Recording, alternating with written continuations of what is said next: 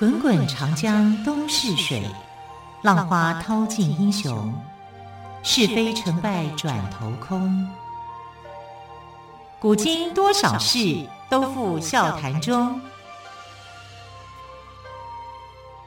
陪你说历史，汪培制作主持。欢迎朋友们再次收听《陪你说历史》节目，我是汪培，很开心又再次在空中跟朋友们相会。今天的《陪你说历史》，同样在节目当中要跟朋友们聊历史的是历史专栏作家于远炫老师，老师好。主持人好，听众朋友大家好。老师今天要跟大家聊苏东坡哦。对，我们都知道苏东坡的故事实在是太多太多了。那么老师要今天跟我们谈哪一方面关于苏东坡的故事呢？呃，我想因为今天哈、哦，最近就是这个呃学测结束之后，嗯、啊，所有的考生都在准备这个升学的相关的资料嘛，备审。对对对，备审。第二阶段，在很多做这种登记入学，那就让我想到就是说，在西元。一千零五十七年的时候，啊，距离现在大概也也将近有一千年了啊。在那个时候呢，也是有一场考试非常竞争的，可能比我们现在都还竞争啊。所以我就想到这个部分，所以来跟大家来谈谈苏东坡。为什么呢？因为他是学霸，啊，他是千百年来难得一见的一个奇才啊。那我不要跟他同一场考试，对。压力太大了。哎、啊，可是你说他是学霸，他考试的时候他并不是状元呢。嗯，啊，他其实是考运的关系吗？也不是哦，啊，就是因为那个时候宋代的考试跟现在有点它不太一样。那有些部分啊，可能是大家的误解啊。那我现在就是啊，想说，哎，趁这个礼拜了，来跟大家好好聊聊苏东坡，因为这个人是很伟大的一个人。其实很特殊，而且很伟大的一个人。那通常我们对他，害我以为你要跟我们聊东坡肉呢。哎，也可以啊，也可以聊。没有没有，我们先 我们先聊你原本要讲的啦。我们这个之后再随时有空可以聊。对，那想说西元一千零五七年的这一年哦，其实是很华丽的一年哈。如果对一个这个呃各地的考霸来讲哈，这是非常学霸来讲，这这这一年实在是太竞争太激烈了。我们以这个科举考试来讲哦。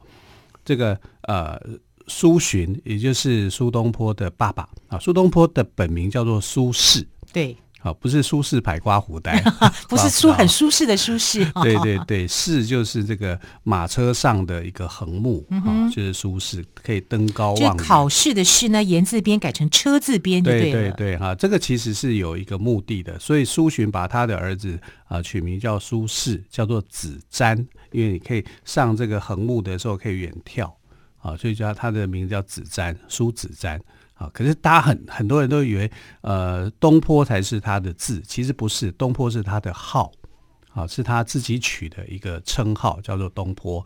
只是因为东坡太有名了啊，所以我们就大家叫苏东坡，苏东坡。那其实他是苏轼啊，字子瞻。那苏洵呢，带着他的两个儿子，他其实有两个儿子，一个。苏轼，另外一个叫苏策。策也是跟车子有关啊、所以你可以知道苏洵这个老先生应该是很很喜欢马车，对啊，所以从这里面去帮儿子取。换到现在，他可能就喜欢特斯拉之类的，我没有开玩笑。哎，有可能，有可能他喜欢 Benz 那种的 啊，虽然他喜欢那种，哎，可是他又是一个老先生啊，那有什么关系？想象中很不一样，对不对？对。哎，你看那个《动物方程式》里面有没有？嗯哼，那个。呃，最会开快车的竟然是树懒，呃，对，快侠，对呀，啊，所以可能是这个原因吧，我也不知道。啊。反正呃，他们三个人啊，父子三人就被称为叫做三叔。啊，三个姓苏的。嗯，哦，这这三个不是蔬菜，不是青菜那个三三苏哦，呃，不是不是，是一二三的三，苏东坡的苏。而且他们的文章如果出现的话，那是当时有一个成语啊，谚语。流行语就是说，三叔生吃菜根，三叔熟吃羊肉啊！你看这个，这个太特别了，这个谚语。哎，对，三叔生就是说他的文章还没有出来的时候，呃，你会看其他人的文章就觉得平平淡淡的，没有什么滋味的。三叔生嘛，哈，吃菜根，三叔熟，哎，所以他三叔的文章一出来以后，大家都抢着看，好像那种感觉像在吃羊肉一样。啊，羊肉是中国人很喜欢的啊，就觉得说这个羊肉是很特别的，温补。对对对，好，那呃，我们来看这一年的，回到正题，就是回到这一年啊，一零五七年的考试。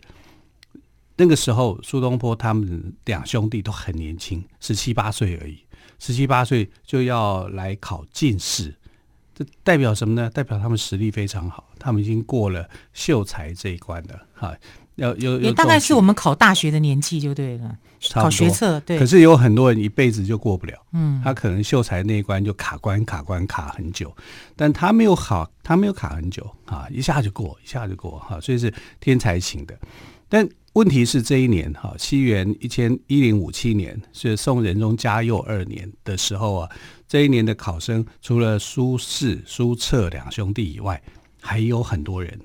还有很多人，呃，像是曾巩跟他的弟弟曾布啊，还有曾巩倒听过，曾布就比较陌生。曾布是后来的新党啊里面的这个成员、哦、是啊，那还有程颐跟程浩啊，还有他的这个呃表叔张载，你看这是理学家啊。嗯、然后宗族当中还有张敦跟他的侄子张衡啊，还有后来的王安石倚重的吕惠卿啊、王韶等人。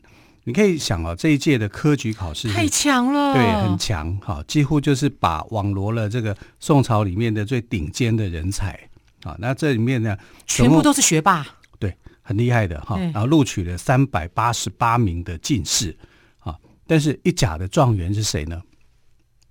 不是苏东坡。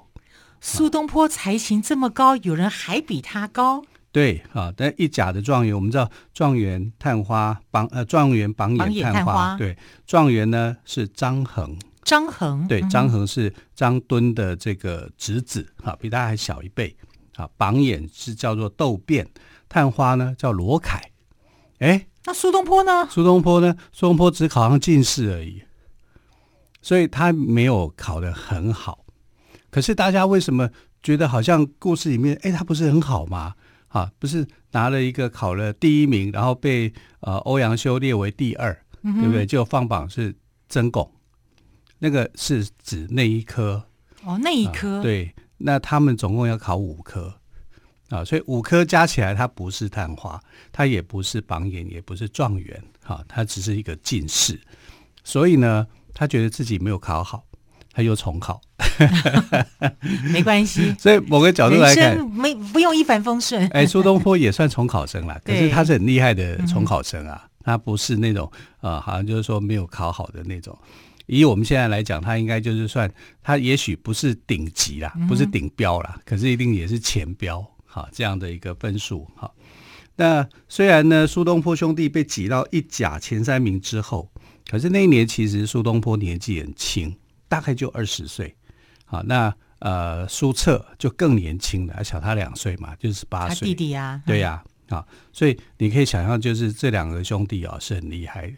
那呃苏老泉呃就是老苏哈，并没有去参加考试，因为自己的儿子已经这么厉害了，啊，所以他没有让他们去，他自己就没有参加考试了，就在那边写文章。可是他因为文章写得很好，哈，大家又很崇拜他。那苏洵呢，虽然一生没中过进士，但是儿子们的努力啊，是让他觉得说很骄傲跟欣慰。对对对，所以他们在文坛是蛮有蛮有地位的。就讲说他们还没有当官之前，文章就已经写得那么好。就我刚刚说的，你看三叔嘛，三叔生吃菜根，三叔熟吃羊肉。哈，那个三叔的文章写出来以后呢，所有人都会去惊艳的。还没有当官哦，就已经有这样的一个成绩。那当了官以后，是不是不得了？好，我们就会去想他这样子。好，那其实这个时间是在宋仁宗嘉佑二年的时候。好，那当时的这个主考官叫欧阳修。你看，欧阳修又是一个宋朝来讲又是一个大人物啊。那欧阳修那个时候呢，他呃考苏东坡的时候，那个时候他其实是主张改革的。啊，也就是说，宋代的文学到了欧阳修的这一届，到了苏东坡这一届，其实他们是有一些变化的，考试的内容也是有变化的。这有点像我们现在那种感觉，就是说，你的大学联考，好，可能从联招，好，变成现在的一个入学考试，啊，然后又又然后内容又从过去的一个课纲变一零八课纲。一样，嗯、哼所以他们那一年也是一零八课纲年，啊，所以那个也那是主要是因为主考官好欧阳修，他就觉得说以前的考试考的太，那那时候还没有八股啊，就是他觉得说以前的那个考试啊太所谓的西工体，所谓的西工体是什么意思呢？就是文章一定要写得很华丽啊，要写得非常的呃奇险难懂啊。那欧阳修不是这样的人。啊，他是一个比较朴实的呃古文运动的这种推广的人哈，所以他就打算用这一年的这个科举选拔当做是一种改革。好，那他跟另外一个大臣叫梅尧臣，他们两个是共同负责的这个考官啊，所以那个时候呢，他们就出了一个考题，在在这个呃赋上面文章上面啊，出了一个考题，叫做《行赏忠厚之治论》啊，这是一篇作文题目。好，所以行赏忠厚之治论，行就是刑法的刑，对对，对，赏呢就是赏赐的赏，对，好忠忠厚老实的忠厚，行赏忠厚之治论，对，就是说你在。面临一个判决的时候，面临一个状况的时候，你是要用考虑用刑呢，还是用赏呢？啊，这两个方式哈，那你怎么样才能够透过刑跟赏来做到这种公平公正，然后不宽不失宽厚的原则？好，那到底这一篇《刑赏忠厚之治论》，这个苏东坡写的如何呢？我们休息一下之后，再请于远炫老师来告诉我们喽。好的。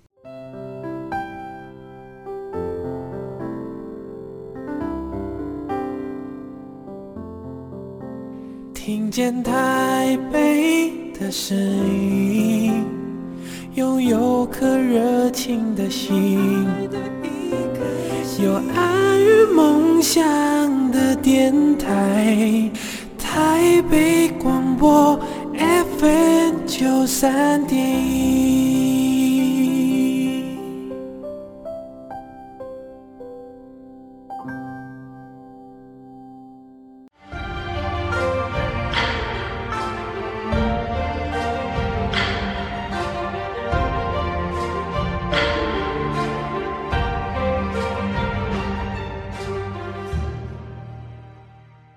这里是台北广播电台陪你说历史节目。今天岳轩老师跟我们聊到了苏东坡哈。老师，刚刚你谈到了他们考试的题目叫做《行赏忠厚之治论》，那么考得如何呢？嗯，这是五科考试里面的其中一个项目。是，那这个项目叫做论。嗯、啊，就是说你写文章来来做一些评论论述哈、嗯，然后这个论里面呢，呃，所出的题目就叫欣赏忠厚之治论，这等于就是作文题目啦、嗯。所有人作文题目都是一样的，哈，你就这样子写，就看你的观点如何就对了。对对对，但是他们在写的时候啊，其实他们写完以后，呃，是要。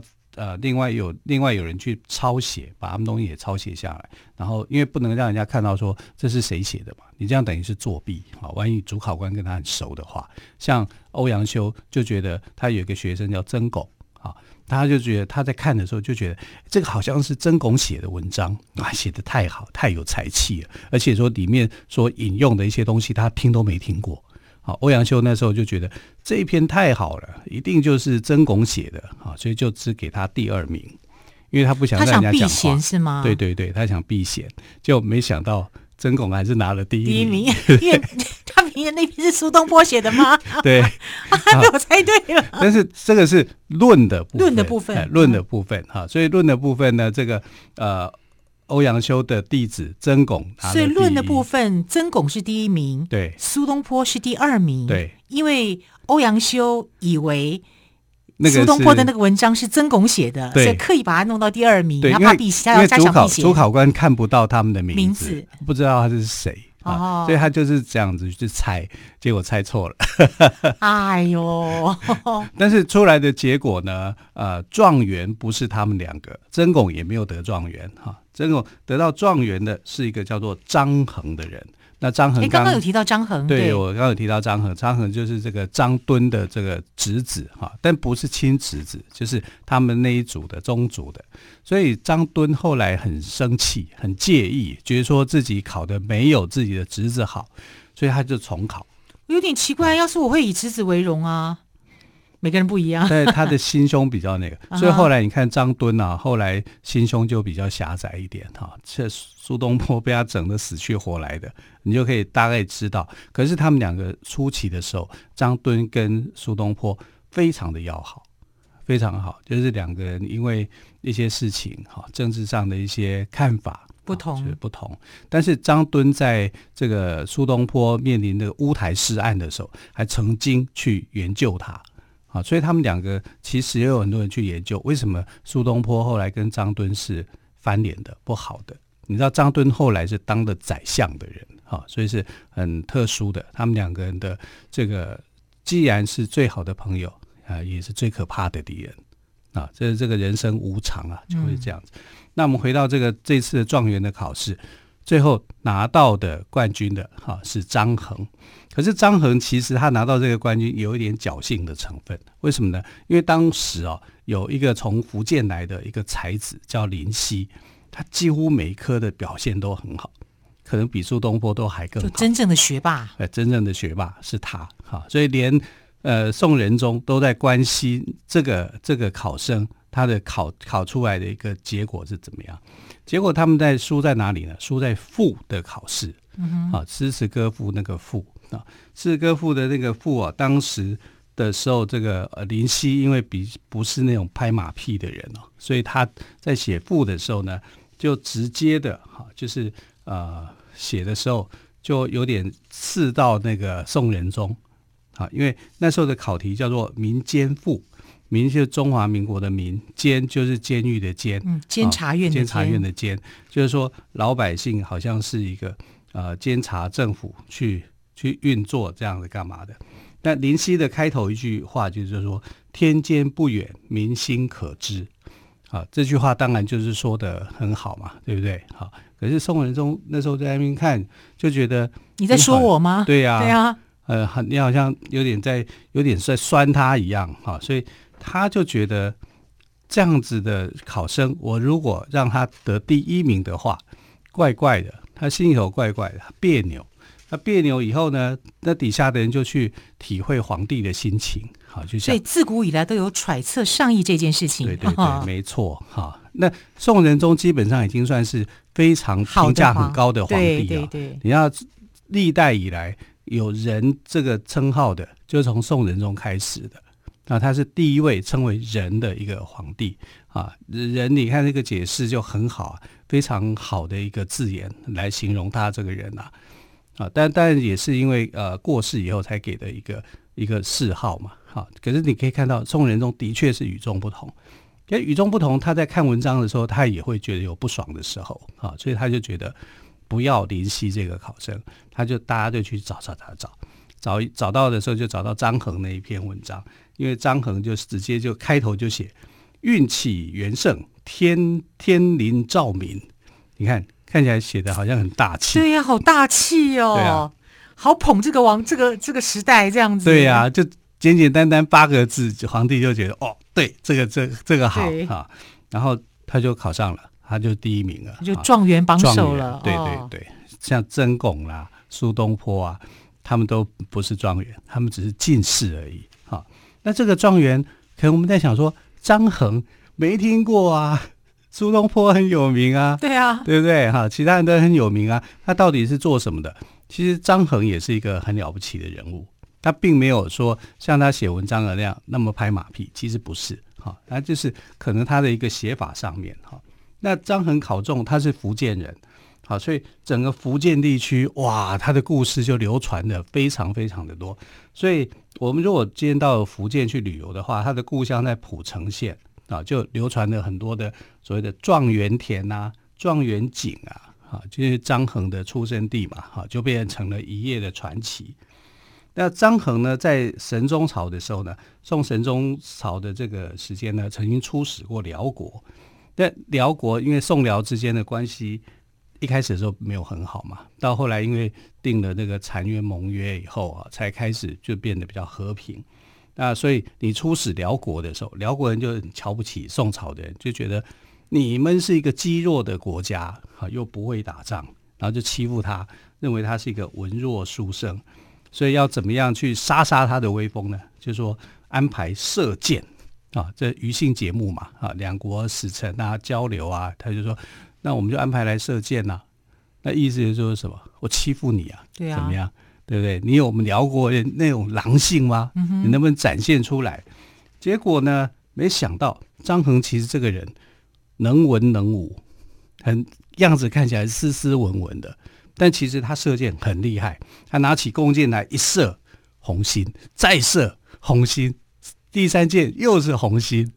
呃，里面的辽国的大臣都看，哇，好厉害！他怎么不去参加奥林匹克比赛？还 可以参加，当年还没有。所以你知道辽国的君臣原本是想要让他丢脸的，这下子他不但没有丢脸，他们反而拍手叫好，对啊，说哎呀，糟糕了，我们还没有他强。对，对，对，还有就能写文章，文章写得好，对，能写书法，我们只能射箭，我们文章还写不出来呢。对，射箭又射得准，对。啊，所以你要知道，那个时候要当外交官太难了。嗯、啊，你要个文武全能了。其实，呃，过去的儒家思想的教育的确是这样的。你看礼乐射御书数嘛，啊，射箭的时候，其实在孔子时代就很重视啊。所以，并不是说呃，信仰儒家，你你崇尚儒家，你就是一个斯文的文弱书生而已，没有。其实以前的教育是重视文武双全，文武双全，下而易，揖让而生。哎，对对对，其争也君子。对啊，所以我们看到呃，这个张衡就这么样的有骨气，所以不要觉得说张衡没听过啊，他当然他没有苏东坡苏那么有名，对，那么有名。可是他在宋代，他还是有他的一个地位的哈。而且张衡，因为他比苏东坡早一点当官。那早点当官以后，他们后来还变成同事嘛，哈，变成同事的时候呢，呃，苏东坡那时候有想到说，杭州的苏堤，啊，他呃规划做一个规划案要去建，这个杭州的苏堤的建立完成是在苏东坡的时代，苏东坡去建好的，可是提出这个最早提出这个气划规划想法的是张衡，嗯哼，啊，所以你觉得？谁比较有利有利呢？就好像呃，这个台北的捷运最早是黄大洲建的，对不对？但是陈水扁时代把它完成了，是。那你认为他们的贡献度又如何呢？就是他就有点有点类似像这样的东西哈。是。那张衡其实也给苏东坡很多的协助，嗯哼。所以我们看这一年的考试，还真的是非常有非常的竞争。对。好，时间的关系，非常谢谢岳轩老师，让我们知道了苏东坡为什么没有得到状元，也知道得到状元的张衡，其实呢，只是我们对他不够了解，他是一个允文允武的一个非常棒的一个人哦。对。好，谢谢。岳轩老师喽，亲爱的朋友，精彩的内容，期待您明天再来继续收听喽，拜拜，拜拜。